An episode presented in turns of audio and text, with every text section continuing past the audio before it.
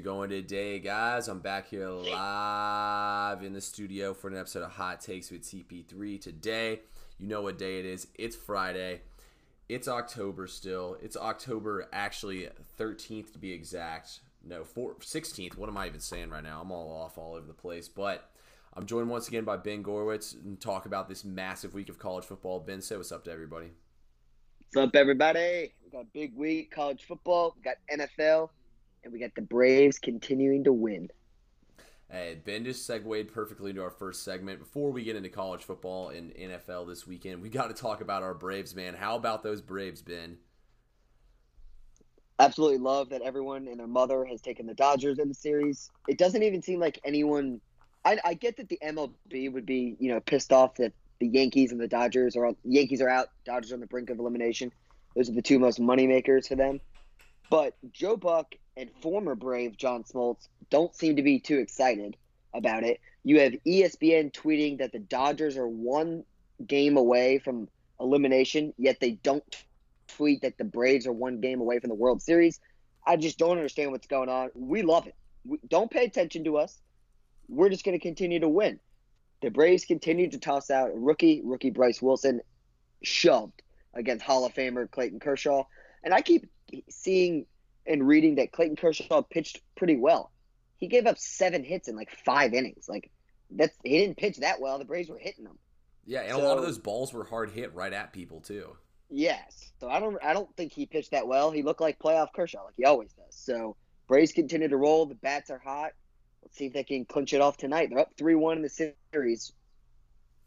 Hey, I feel pretty good about this game uh, tonight. To be honest with you, though, I think the biggest two things that happened this entire series was the Braves coming out and winning game one. You know, we clearly had the pitching edge. Buehler's been a is great pitcher too. Don't get me wrong, but Fried has been lights out this season. I mean, the guy's seven and one for crying out loud on the regular season, and he came out, pitched a hell of a game, got the Braves that victory. I feel like winning that game and having our bats explode at the end of the game made us not afraid for game two. Obviously, game three there were some tough breaks.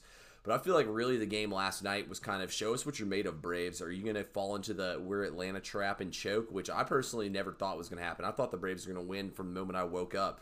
And that's exactly what happened was the Braves came out and won. I mean, our bats were absolutely on fire. We knocked them around. And to be honest with you, I don't think the Dodgers are looking at this from an angle tonight that we're down 3 1, we can come back. Yeah, they might be saying that and trying to portray that to people, but I mean, when you're the Dodgers and you're hyped up and you've had the season you had and everything, when you come out and you get hit in the mouth and you hit back, and then a team like the Braves hit back the way they did last night, I mean, I think they're done. I think they're beaten. I think they really don't think they can beat this Braves team. And to be honest with you, I don't think this Braves team would have been able to make this run if it doesn't go all the way back to the Marlins series where they hit Acuna with that pitch. You know, if they don't hit Ronald with that pitch, I don't know if it triggers the Braves. I mean, I felt like the Braves were really looking like the typical Atlanta choke team up until that point where we got hit with that pitch. I feel like that's what kind of flipped the switch in everyone's head and got this team going. I agree with you that game one victory was absolutely massive for Atlanta. It shows. I think they always thought this, but it's it's proof and it showed them that hey we do belong with the Dodgers. We belong in the series. We're up 1-0. Things fell their way in game two. They ended up going 2-0. I, I, my keys to the game, and I've been telling everyone this. I think I said it on the uh, on this podcast the first time we talked about the Braves Dodgers series. The key for the Braves pitchers was you have to make them earn their way on base. That means no walks. You got to get quality starts and get quality pitches because you can't make a mistake to this lineup. They're supposed to be dangerous. They're just not hitting right now the Braves have only had one bad start, in my opinion, in the entire postseason, and that was Kyle Wright's uh, in Game Three against the Dodgers. I, I would put Max Fried's start against the Marlins as an okay start.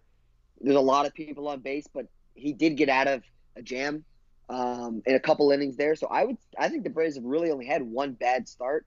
Um, they have limited walks outside of Kyle Wright's start. Bryce Wilson uh, was tremendous last night. Max Fried in game one was tremendous. He usually doesn't really walk people.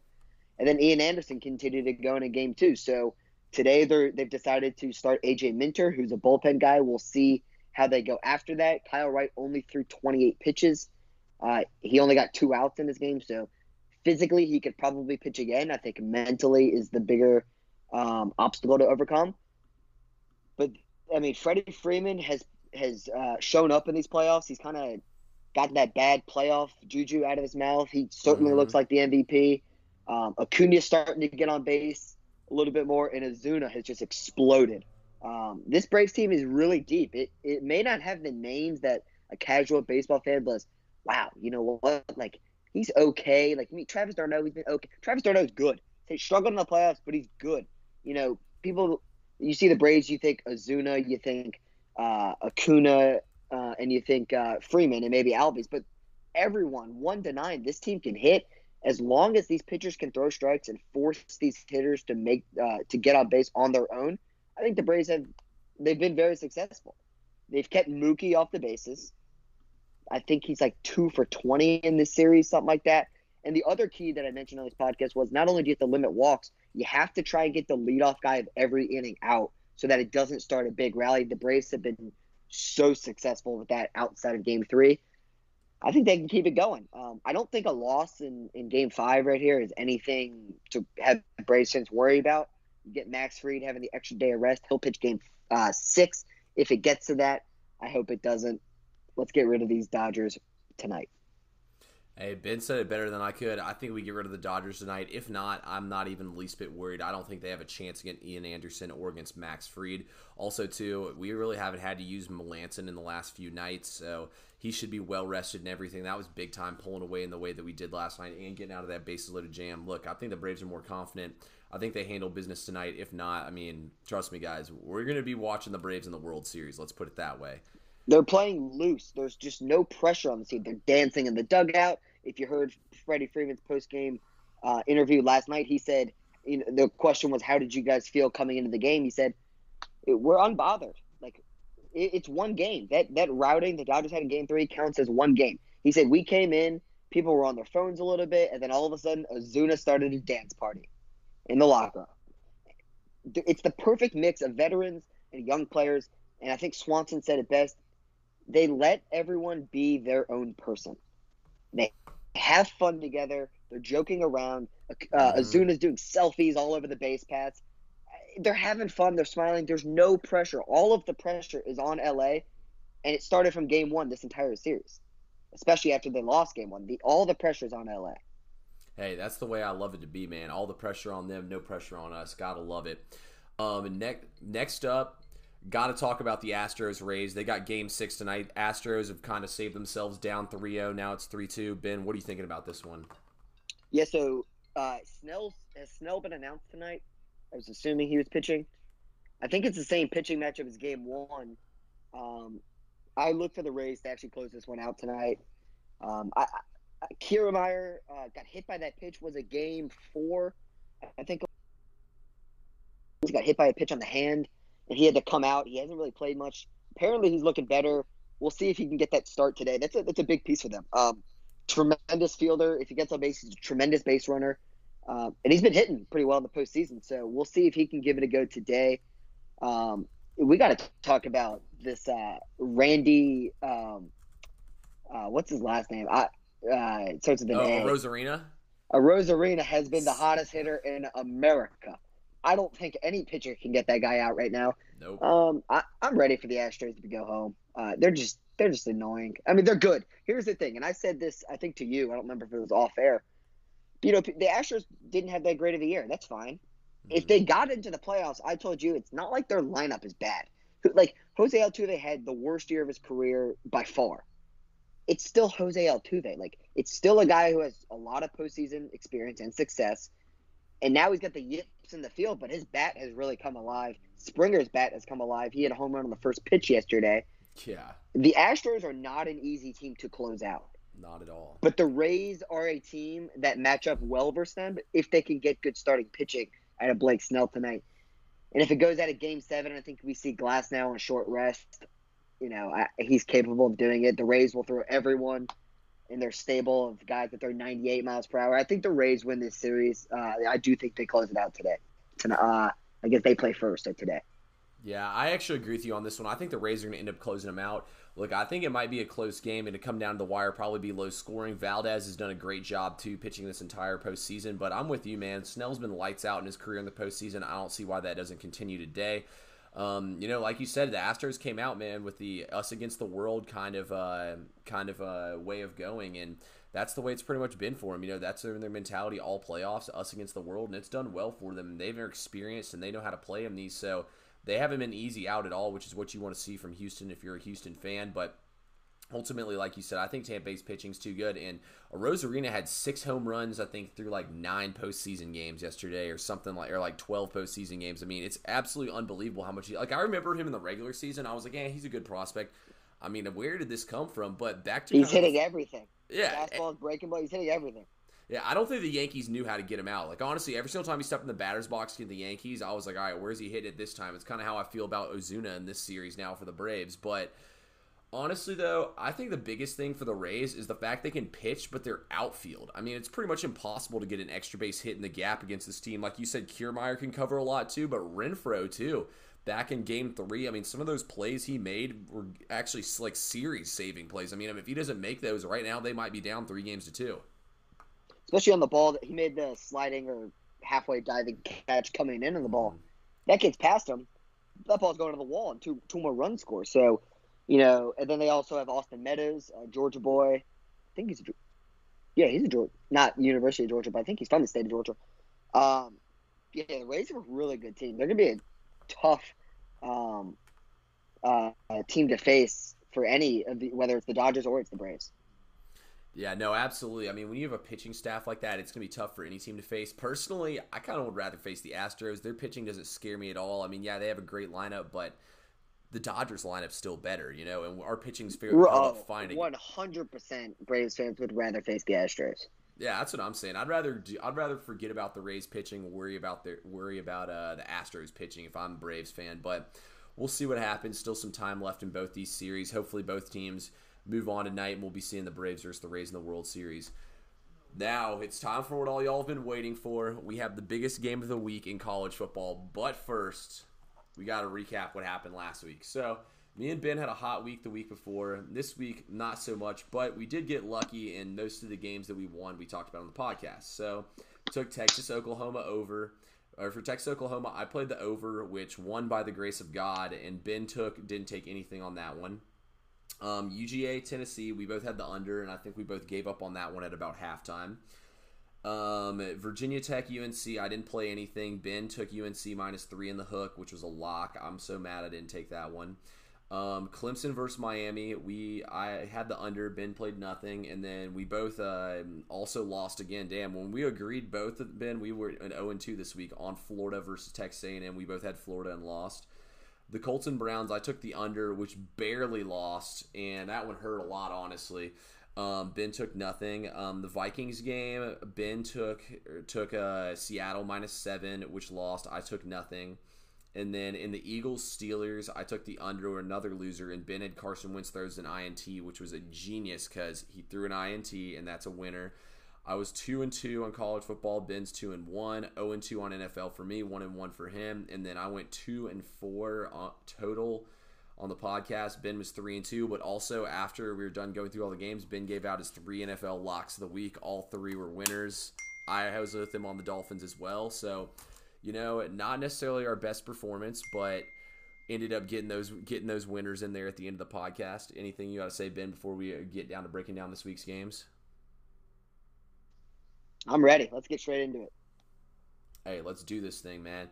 Um, first, you know, we got to make y'all wait a little bit for this Georgia Alabama game. So first, we'll go ahead and jump in at 4 p.m. with number 11 Texas A&M at Mississippi State. Spread on this one is Mississippi State plus five. Over under set at 50 five. I'm going to start us out on this one. Look, I have a strong play on Mississippi State. Be honest with you guys, when I saw this one pop up at first, I figured this was a public trap to try to get them to hop on Texas A&M hasn't exactly happened, but I've done a lot of digging and research on this one, and I'm going to tell you guys why I'm backing Texas or uh, Mississippi State in this game. So first off, Mississippi State's defense is not as bad as you really would think it would be. You know, when you look at it, Mississippi State and how that offense is, and just Mike Leach teams in general, you know, you're expecting there to be no defense played. Well, I would say not so fast here. Mississippi State's only giving him 75 yards per game on the ground, which currently ranks um, number four in college football.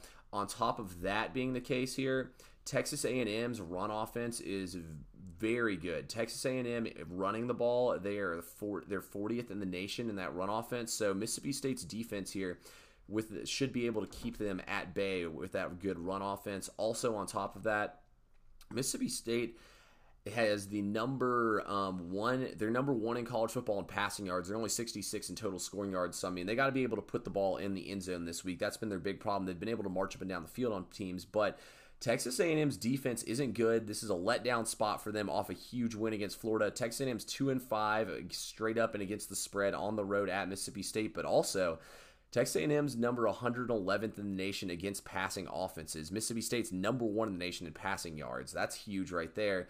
And then also, Texas A&M's 115th in points against, and they're 126 in yards per play. So they're allowing huge plays in the air. I think Mississippi State and KJ Costello will get going after their worst performance of the season last week against Kentucky. Also, this defense played pretty well against Kentucky. Had three three and outs, three drives that were under 20 yards, and they threw a pick six and had a pick returned inside the 10. So I mean, you turn the ball over six times and only give up 24 points.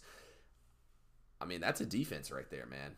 It the defense looks great. Uh, the problem, like you just mentioned, has been the offense, which is so weird for Mike Leach. That's like what he's known for. The last two weeks, they've lost to Arkansas. They scored 14 points. That was at home in Starkville. Last game in Lexington, Kentucky, they only scored two points, which means the offense scored zero because you get two from a safety. I trust that Mike Leach can figure this out when his defense is rewarding him this much. It's crazy that they are number one in the country in passing yards, yet they can't get six on the scoreboard. Score a touchdown, Mike Leach. It shouldn't be that difficult when you're when you're throwing all over teams, right? So I like the the defense to continue. I like I like that this game is in Starkville. Um, I also want to mention that we talked about this earlier in the week about fraudulent teams that have that number next to them. Texas A&M is not the 11th best team in the country. I don't know why they're ranked number 11. I mean, they just had a big win last week. I guess Florida stinks on defense. Anyone can throw the ball over them.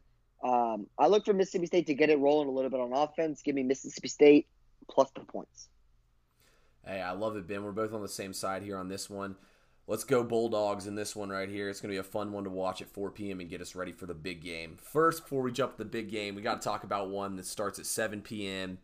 Played down in Tallahassee. Number five, UNC marches into Florida State. Florida State's a 13 point home dog in this one. Over under set at 64. I'll let you start us off with this one. Yeah, so you mentioned to me that Florida State's you know top receiver might even be their best offensive player. I'll let you uh, would you say Terry's one of their best offensive players? You think there's anyone I'd say better? He is our best offensive player, and it's not even close to anyone. Yeah, so he's out. Um, that doesn't help Florida State, who really can't afford anyone to be out in general. We talked about this uh, earlier in the week with UNC. Uh, the number five in the country. They have a team that's that's rolling right now. Their offense looks like it's rolling on all cylinders. Um, they started a little slow, or so last week they started great. 21 points in a blink of an eye. Then it kind of slowed down and then it picked back up and they blew them out and got that minus three for me. I don't believe in Florida State yet. I haven't really seen much improvements. 13 and a half is a decent amount of points on the road. Um, I'm not going to have a play on this, but I do think Sam Howell should be able to throw the ball all over the field like he usually does. Um, UNC should win this game without a sweat. But here's the thing like I said with UNC, they have to show up each and every week. You can't look at this like, oh, we're playing Florida State. They're terrible. Like, I think this being a night game motivates them a little bit more because the scariest time is that 11 a.m. Central Time, 12 p.m. Eastern Time kickoff. This is a night game. I think they're amped up for it. I think UNC should win easy, but I'm going to have no play on this. Hey, you know, I can't blame you for not having any play on this one because I'm the exact same way on this one. Look, like you said, FSU in a night game. UNC's got their highest ranking from this team that won two games a couple years ago. You know, they they they can still remember that for sure. This is a big game for them coming in here with that number next to them. Um, UNC's defense hasn't been great yet, but they are six and one against the spread in their last uh, seven games in Tallahassee. They were the underdog though for all those. I mean, I mentioned that. UNC's seventh in rush yards in the entire nation, and they're 11th in total scoring offense. I mean, this is one of the best offenses in the league. Not to mention Sam Howell can absolutely air it out, but I mean, they've been beating teams so bad they've just been running it down their throat. Also, FSU's 114 versus the run. I don't think that gets any better this week. I think UNC's going to be able to run the ball down our throat. UNC's defense really doesn't rank up that great, but like Ben said, Terry's out, and I think that takes away a big dynamic. I mean, he had nine catches last week. It feels like he's the go to. Look, Jordan Travis has come in and done a great job with this offense. He's a really good runner of the ball. I don't know how long he can hold up with how physical he's been running the football, but I personally just see two teams that are going to come in and run the ball a ton. I really wanted to take the over, but without Terry in there, honestly, I don't know how it can, what FSU's offense can really do. I know for a fact UNC will probably do their part. I don't know if FSU can hold up their end of the bargain in this one. Therefore, I'm going to play nothing, but if I was forced to take something here, I'd lean towards the over and towards the Tar Heels laying the lumber. I just don't think FSU has the explosiveness. UNC can get a touchdown whenever they need one in this one. Is UNC still missing those corners?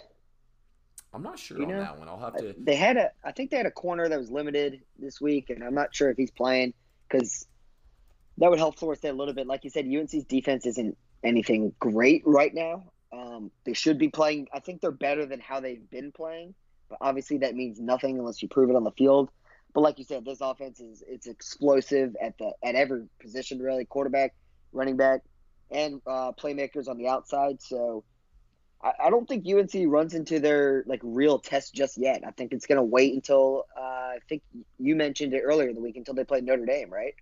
Yeah, and they're so they closed the season out with uh so this they have a very easy schedule until the end of the season. So their next games play FSU, NC State, Virginia, Duke, Wake Forest, and then they play Notre Dame, Miami, and Western Carolina. So two out of those last three games are where we'll really find out what the Tar Heels are made of, and if they fumble along the way, then we'll definitely find out what they're made of before that. But hopefully that doesn't happen because I have UNC in the Final Four. So they're they're going to be favored in all of those games until the Notre Dame game. Uh, well, unless that's in is that in Chapel Hill? Do you know?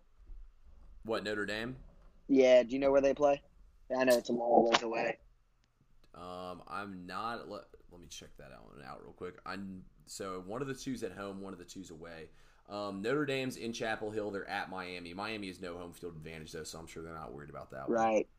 One. I mean, UNC has a good chance to be favored in the rest of the schedule, so we'll see if they can keep it going. Hey, absolutely. It's to be fun to watch this offense go out once again and watch Sam Howell play. Um, finally, it's time. Whew.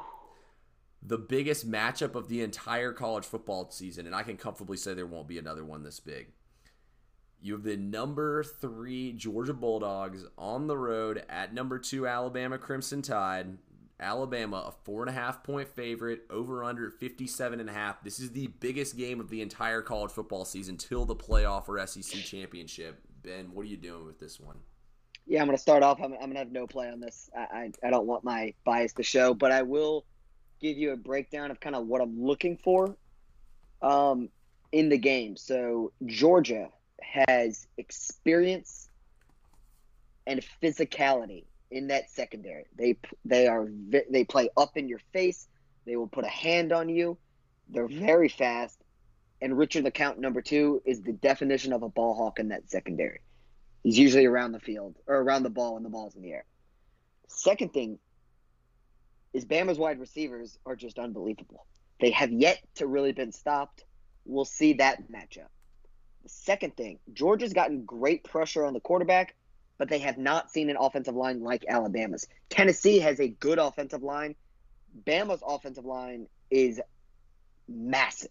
They have monsters that I'm convinced were born inside of a lab because they are just huge. They are experienced. They're going to need to communicate very well because the communication's been a little sketchy starting off the games. I think being in Tuscaloosa with no crowd noise really um, will help that offensive line with communication.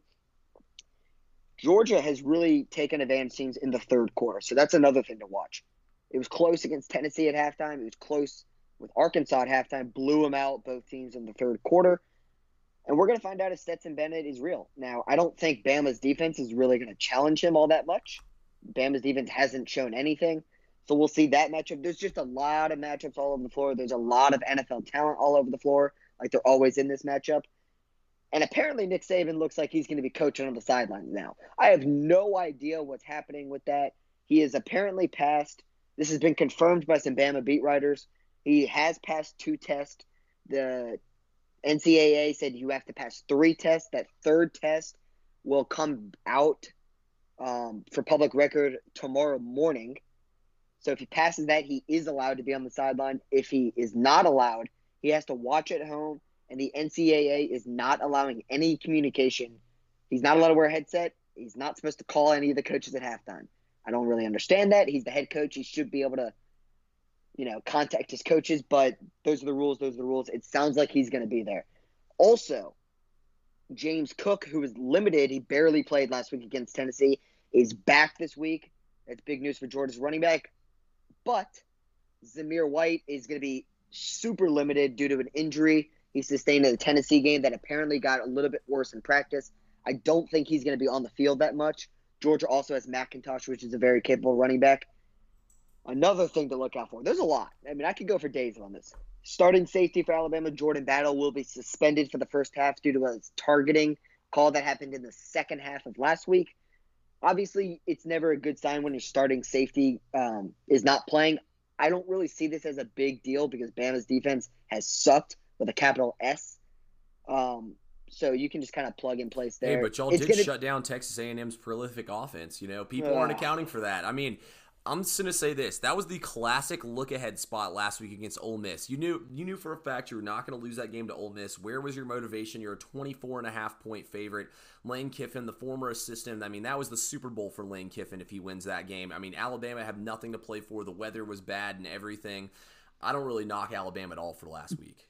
And that's fine. So, and we'll see. They they have no choice but to show up in this game because it's the only game that's, in my opinion, is really to challenge them uh, like on paper, I think I don't think Auburn really scares any Bama fans or players. LSU pass, they stink. Um, so we'll see. Bama's got to come out with some fire. They're going to come out with grit. Uh, we'll see if that defense can get going, and we'll see. I mean, Bama's got a lot of weapons on offense, but they've never really been challenged. They won't be challenged um, like they are going to be challenged this week. So we'll see how that goes it'll be interesting. Like I said, it's gonna be no play for me. Um, I grew up a diehard Georgia fan. Went to the University of Alabama. Bama is my number one team by far, but I'm not gonna have a play on this. You know, Ben, you laid down a lot of good reasons there. I am on Alabama minus four and a half. Look, I told Ben any number under five, I'm for sure taking Alabama. Anything above six would make me think about Georgia. I thought about Georgia. I still liked Alabama when it was at a six and a half. I mean, Nick Saban worth two points of line value. Shoot, I'll take that all day. They have so many former coaches on that staff. I think they should be able to pull something together. Besides, he already implemented his game plan pretty much. In the fact he might be in there makes me like that too. Also, kind of like over 57 and a half. Alabama is the number one scoring offense in all of college football, number two passing offense only to Mississippi State, and they're 34th against running the ball. Georgia's number one in the nation against the run. Also, Saban's 21 and one against his former assistants. That's Zero. Kirby. Oh, and zero. That's what I meant in zero. Yeah, my bad, my bad. That's Kirby Smart right here. You know, I think Alabama is going to be able to score the ball. I think Georgia's going to hang tough. Don't get me wrong. By no means I'm going to say Alabama's going to boat race them, but I think at the end of the day, Alabama ends up winning like 38 27. I'd say a modest 10 11 point Alabama victory. I think it'll be a good game, but eventually Stetson Bennett's not dynamic enough to help the dogs pull away here and win this game. I think that Alabama's going to march up and down the field all day. Georgia hasn't seen an offense as prolific and dynamic as Alabama's all season long. I think that Waddle's going to present a lot of problems for them this game. Ultimately, I think Alabama ends up winning this game, but I mean, I think it's going to be a great game throughout the whole time. Like, I don't, I'm not going to sit here and say Alabama's going to blow them out or anything, but I think Alabama's going to get the job done. But this is not. I don't know if you can definitively say that this is Bama's best offense that Georgia has seen. I mean, it's basically the same offense, just with Tua, um, which is what they had. And, and you know, let's not sugarcoat this. The the SEC title game that Bama beat Georgia in, and the national title game, Georgia outplayed Bama. They just didn't finish. Bama won both those games. Obviously, I think they're on a five game win streak against Georgia, but Georgia's leading for like seventy five or eighty percent of those minutes in those games. So this is the best defense Kirby Smart has had in Georgia, in my opinion. I mean, it's it's just gonna be a really good matchup. I so I gave out a key player to watch in that Georgia Tennessee game, uh, and he was all over the field like I predicted. I'll give out a couple more now, and it's not going to be any hot takes. It's pretty obvious. Number one, literally number one for Georgia, George Pickens. he has to be dominant for Georgia to win this game.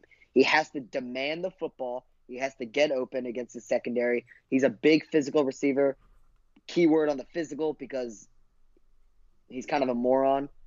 He squirted water on uh, Tennessee quarterback last week, got a 15 yard penalty. Kirby was livid about that. Uh, he punched a Georgia Tech player. He's been in a couple fights in college. That's not a player Georgia can afford to lose in this game. Let's see if Bama kind of teases him into some physicality. I think it's going to be pretty physical on the outside. Georgia needs to be physical with Bama's receivers. Bama's receivers are not big dudes. DeVonta Smith is the tallest one, and I think he's listed as like 6'1, 6'2. Waddle is not very. T- They're speed guys. You have to be physical with them at the line of scrimmage to get them off that track. If you let them get that start, Waddle's going to burn you all day long. Um, so we'll see. Obviously, Najee Harris is a physical downhill runner. Georgia is tremendous against the run, best in the country. So look out for number 32 on Georgia's defense, Monty Rice. On the flip side, on Bama's defense, it starts with Dylan Moses. It really does. And it's going to start with the defensive line for, for Alabama. Can they get pressure and force Stetson Bennett to beat them? So those are some of the key things I'm looking at. I think it's going to be a tremendous game. Um, I expect both, as long as this is not a blowout, I expect both of these teams to meet again in December. No, I agree with you completely. I think no matter what these teams will meet again in December, no matter what happens here in this game, it's going to be a great one. I can't wait to watch it. Let's move things over now to the NFL. And, you know, there's some really good matchups this week in the NFL. Ultimately, I ended up choosing the ones that I thought were the best, and we'll go ahead and start things off here with the Packers on the road at Tampa Bay. Um, ben, you want to start off with this one for us? Yeah, I've already taken the Packers. Let's just get that out of the way. I have no idea why this is a pick 'em. I'm not saying. I mean, I just the Packers are better. They're healthier now. They're just coming off a bye, which I trust LaFleur and I trust Rodgers. Rodgers is great in big moments. This is a massive moment. You know he's going to love playing Tom Brady. The injuries are a little concerning for me at the wide receiver position for Tampa Bay. Godwin's been out most of the season so far. It's kind of been in and out. Mike Evans has been playing with a hurt. Was it ankle that's been bothering him? He's been playing through it though. Yeah. Um, I love Rodgers in big moments. It's hard for me to um, shy away from him in big moments. That used to be Brady for me, but not anymore. I like the Packers in this game. I've already taken them because Davante Adams should be healthy. He was kind of mad that he wasn't allowed to play against the Falcons. They didn't need him. He had not the bye. He sh- he should be ready to go. Aaron Jones is running at a high level. I really like what I see from uh, I'm blanking on his name, uh, Jamaal Williams out of the, in the pass game. The Packers have done a tremendous job with getting him involved at receiving the football. Rodgers has looked great all season long. We talked about him in that MVP race. He's right up there. I'm going to take the Packers. I have actually already taken the Packers. Yep, I also have already taken the Packers. I'm going to give you all my reasons for why I like the Packers. So, when I first saw this game, I thought it was a no-brainer take the Packers. Then I saw the line moves towards Tampa Bay, and I was like, all right, I got to figure out what's going on here. I dug and dug and dug and dug, and the only reason I can find that anyone would take Tampa Bay is because the Packers have been practicing in 50 degree weather, and Tampa Bay's been playing in 83 degree weather. Are you kidding me? That's the reason you're going to take Tampa Bay. I would say you're a fool.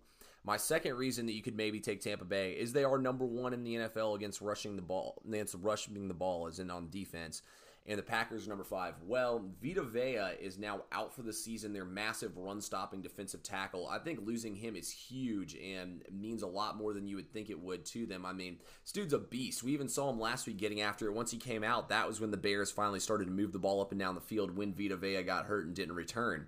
That's how the Bears came back and won that game last week. Ultimately, I love the Packers here in this spot. The Packers off a bye, and it's even with McCarthy as head coach, are 9 3 and 2 against the spread.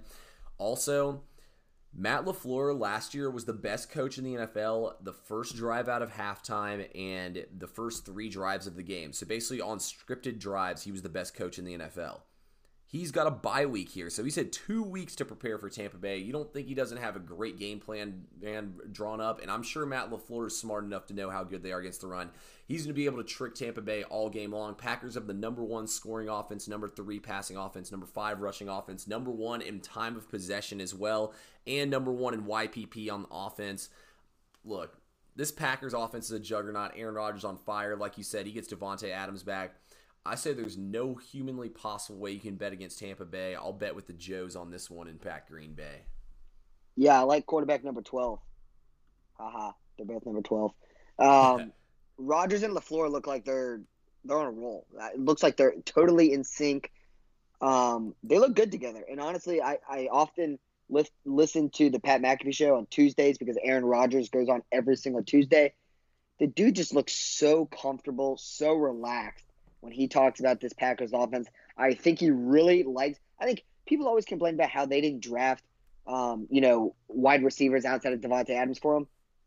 Rodgers doesn't need a big time name. Like he, just, he throws the ball to everyone. As long as you have his respect and have his and he's got confidence in you, he's gonna throw you the football. And the receivers are they're good. I mean, obviously Davante Adams is your superstar. He's the guy that gets you going, but their guys with Davante Adams are plenty good to help Rodgers. You got Aaron Jones, you got Jamaal Williams. Offensive line has been, uh, I'd say they've been good. I think they can improve a little bit more on protecting Rodgers, but once once Rodgers gets out of the pocket, you just I mean it's tough to stop him. He could flick his wrist and that ball goes sixty yards. So I'm sticking with the Rodgers. Rodgers. Hey, good call there, Ben. I love the decision by you. Um, let's go, go Pack goes. What I got to say on that one. Next game right here is the Buffalo Bills at the Kansas City Chiefs. Um, spread on this one is, I believe, Kansas City minus four. The over under last I saw was 57. I'm about to double check on both those numbers for us here in a second. But uh, um, you want to go ahead and start us off with this one? I think again? the the game's in Buffalo. Yeah, yeah, that's what I meant. Sorry, yeah, this game's okay, Monday yeah. at 5 p.m. By the way, for those of y'all didn't know, this one got moved. It was supposed yeah. to be on Thursday, but because of the weird scheduling, this is where where we're having it now. Yeah, the spread's at four and a half for uh, Kansas City, over under 57 and a half. What are you doing with this one? Yeah, so is Le'Veon Bell playing? Do we know?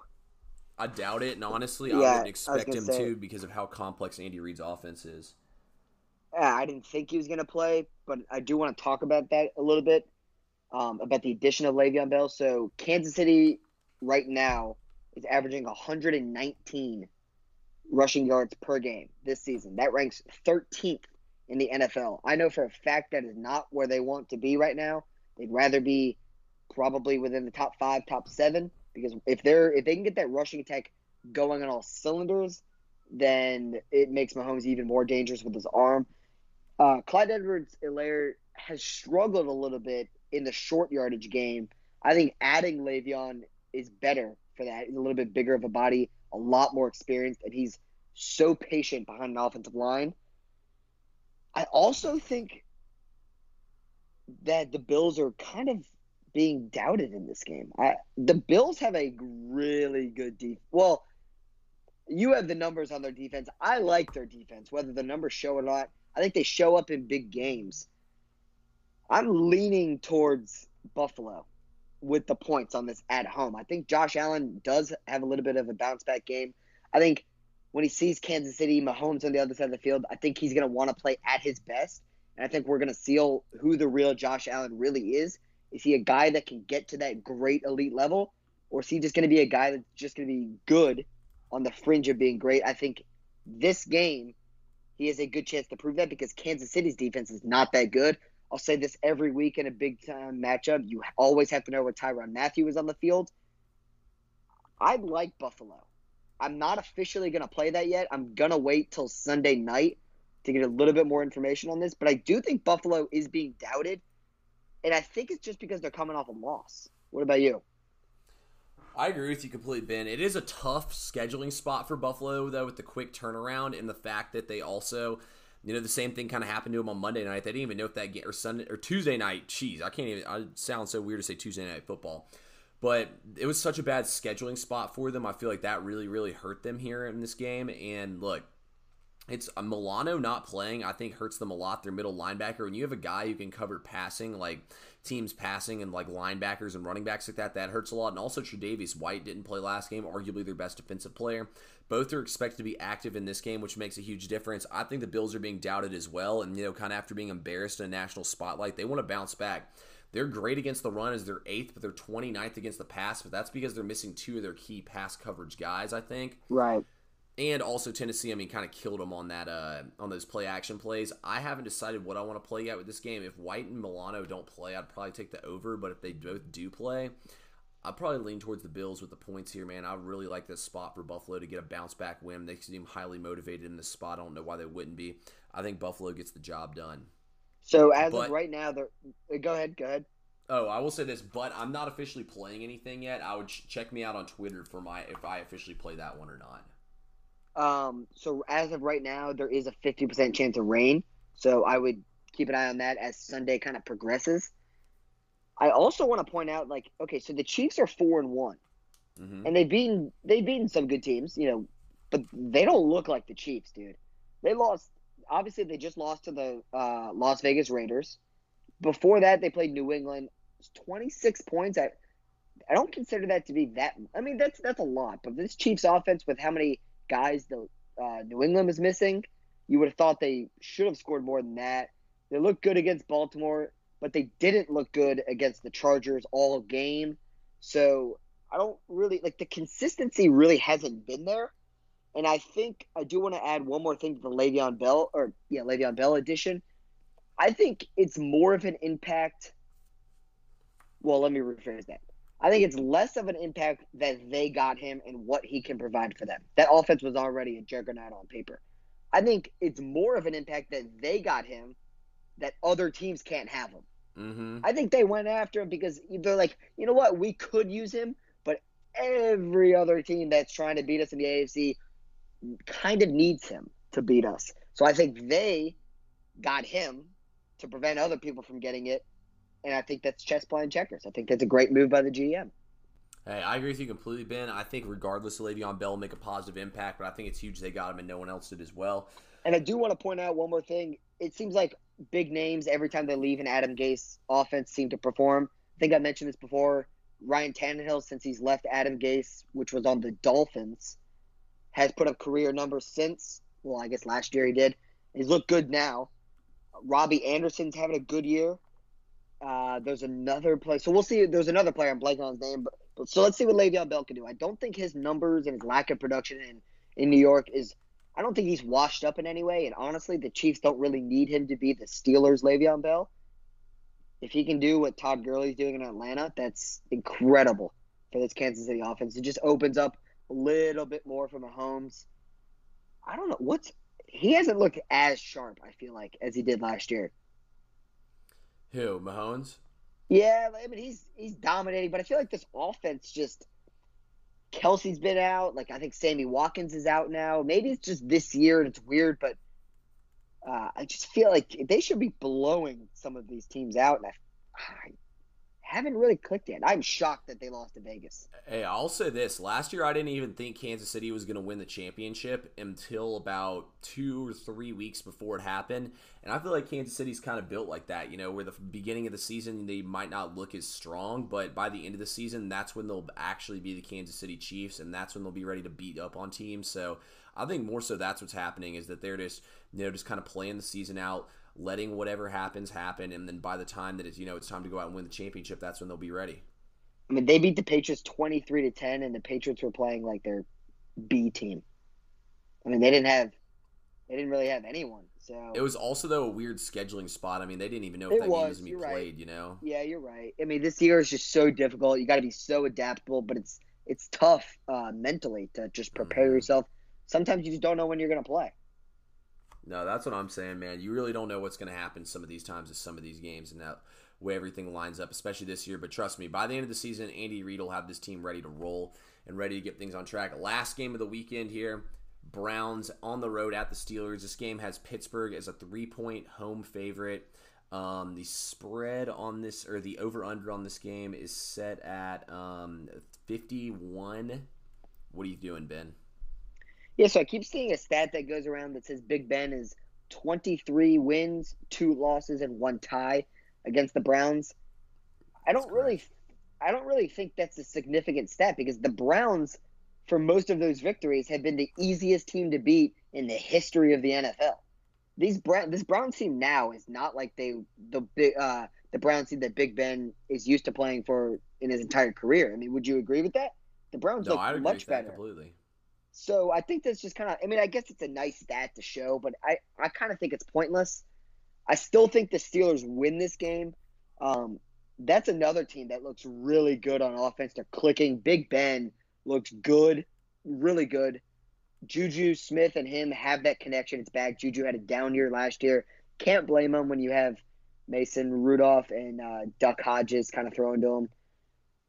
But Baker Mayfield has been playing well pretty recently, and I think a key stat um, or key thing to point out with the Browns is they're not only playing well on offense and scoring right now. Their biggest superstar, biggest diva, Odell Beckham Jr has been getting the ball. I think he's getting close to around 40% of all of Baker Mayfield's targets right now. That's that's huge. You have to get your star players the ball. I know that Jarvis Landry is great too, and Austin Hooper is good, but OBJ gets that team to another level when he's going. He's looked good so far. I think in a game like this, though, the Chubb not having Chubb matters a little bit more than we've seen so far. Um, I think you have to be balanced against the Steelers defense. I love the Steelers defense. Uh, what was the spread in this game? Did you say that? Uh, three and a half on Pittsburgh. I, I I like that. I like that. I'm not going to officially play it right now. I might tweet if I play it or not. I have some other NFL picks that we didn't talk about, so right now I'll hold off on it. But I do like that pick. I'm going to lean that way. Um, I love Pittsburgh in this game. This is probably my most confident play of the entire weekend. I'm about to tell you guys why. So, beginning reason is what you said about Ben Roethlisberger and his success against the Browns, but also on top of all that, look, the last time these two teams played, Myles Garrett hit Mason Rudolph in the head with the helmet. You don't think both these teams have been chirping back and forth all week? We've seen it all week long. How they Browns have been saying they're playing for My, for uh, Myles Garrett. How the Steelers have been saying they're out to get revenge. You know, it's left a bad taste in their mouth losing that game outright. I think Pittsburgh gets it going big time this week against them. I think this team's emerging and coming together. Chase Claypool broke out last week. Look, I'm not saying he's gonna have four touchdowns again, but kid can play. He was a freak at Notre Dame, and I think he's the same thing here in the NFL. Juju Smith Schuster seems to be playing well as well. Ebron only seems to be looking more comfortable. Then on top of that, you have a ton of backs held up by James Conner. I think Pittsburgh's offense will be too much for them, as well as this defense is going to be ball hawking. Baker Mayfield has a little bit of a rib injury. I mean, he's going to be playing in the game, but yep. look for Pittsburgh to pop him early, TJ Watt to get him on his back early. Baker won't get up so gingerly. I think Pittsburgh's going to be able to throw the ball all around the field on them here and get what they want to. I think Pittsburgh rolls in this game, and also, too, I think they're going to stuff Cleveland's run and make them try to pass, and that's how they're going to blast Mayfield. Uh, Baker was asked about the rib injury. He said, "Mama didn't raise no wuss." That's an electric quote. Um, this, for anyone listening, this is a game where that prop bet comes into play, where you can take a quarterback to throw an interception. I'm not going to take it as of now, but Baker can be turnover prone. The Steelers have a tremendous pass rush to kind of get him to rush at some of his throws. They also have a great secondary, like you mentioned. They have some ball hawks back there. Pittsburgh looks good, man. Um, Pittsburgh looks and Chase Claypool is kind of like that. Um, I think I talked about earlier in the week that hybrid like wide receiver tight end kind of looking dude. You know, he's listed as a wide receiver, right?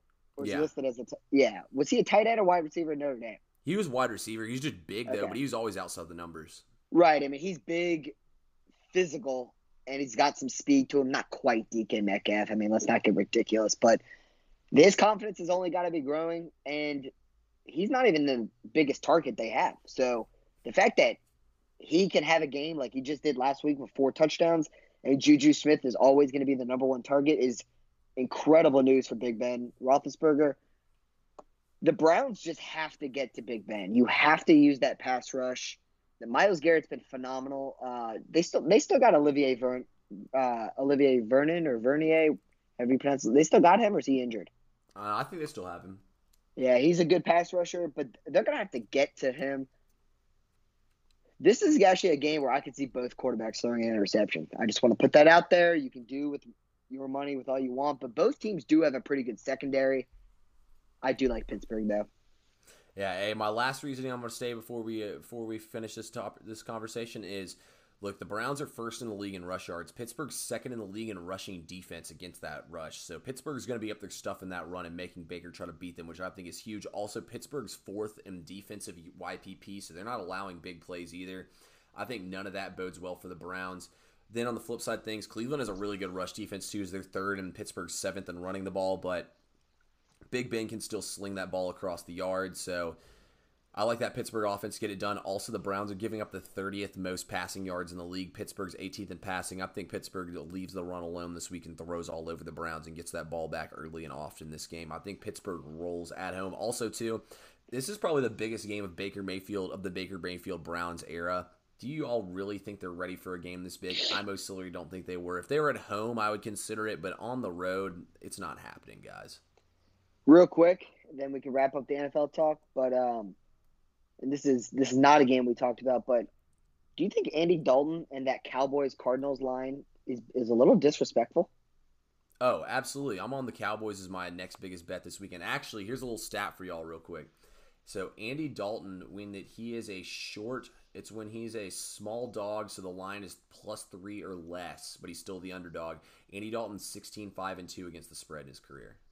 I also like okay, so Dak Prescott is a I consider him to be a, a good quarterback, but maybe not great, is obviously better than Andy Dalton. I mean, that's clear. But Andy Dalton is serviceable. Like, th- this dude is a lot better than most backup quarterbacks every other team has.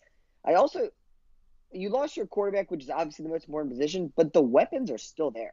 You still have Gallup, you still have CeeDee Lamb, you still have Amari Cooper, you still have Zeke, you still have the offensive line. The problem for the Cowboys all season long has not been the offense it's been the defense. So the weapons are still there. It's just can Andy Dalton execute the plays? I don't. I, I just think the Cardinals haven't looked as good as I thought they would have been. But this is an interesting matchup because the defense for the Cowboys is so bad that this could be a breakout game for Kyler. But I I kind of think um, they're being a little disrespectful to Andy Dalton and the weapons that the Cowboys do have on this offense. I'm also on the Cowboys plus one and a half. I don't hate the over. I haven't taken that yet, but I don't hate it because the Cowboys Same. defense is absolutely dreadful. Um, yeah, you know what? Add that to my card. I'm taking I'm taking the over in this game. Hey, I like that, Ben. Also, too, Chandler Jones is questionable, so you know if they're not going to be able to get that pressure on Dallas, Andy Dalton might just sit back there and pick them apart all game long. Actually, wait, wait, wait. Tr- Chandler Jones is out. Actually, he's not playing. It's official. So. Yeah, and I think the over on is around 54 right now. Yeah, and Arizona's 2 and 14 straight up in their last 16 games on the road versus Dallas. Also, too, here's another this is my biggest reasoning for hating Arizona this week. So, 3 weeks ago, Arizona flew out to the East Coast and lost to Carolina, then they flew back. Last weekend, they flew out into New York and played the Jets and won obviously. Now they flew back to Arizona, and now they're flying back again to Dallas. This has to be one of the worst travel spots I've seen in a long time, especially with all the COVID protocols and everything. Traveling's a bitch and a half right now. Traveling three weeks in a row back and forth between the West and the East Coast is not smart on Arizona's part. All the more reason to love Dallas. Well, it's not smart on the NFL scheduling part. Yeah. But I, I see what you mean by saying the Cardinals. I also want to say that, like, I think the Cowboys, as bad as their defense has been, I don't know if all of the blame is necessarily on the cornerbacks. I, I feel like Trevon Diggs is having a pretty good rookie season. I, they're missing, well, they're always missing Sean Lee at linebacker. He, I don't even know if that dude can walk anymore.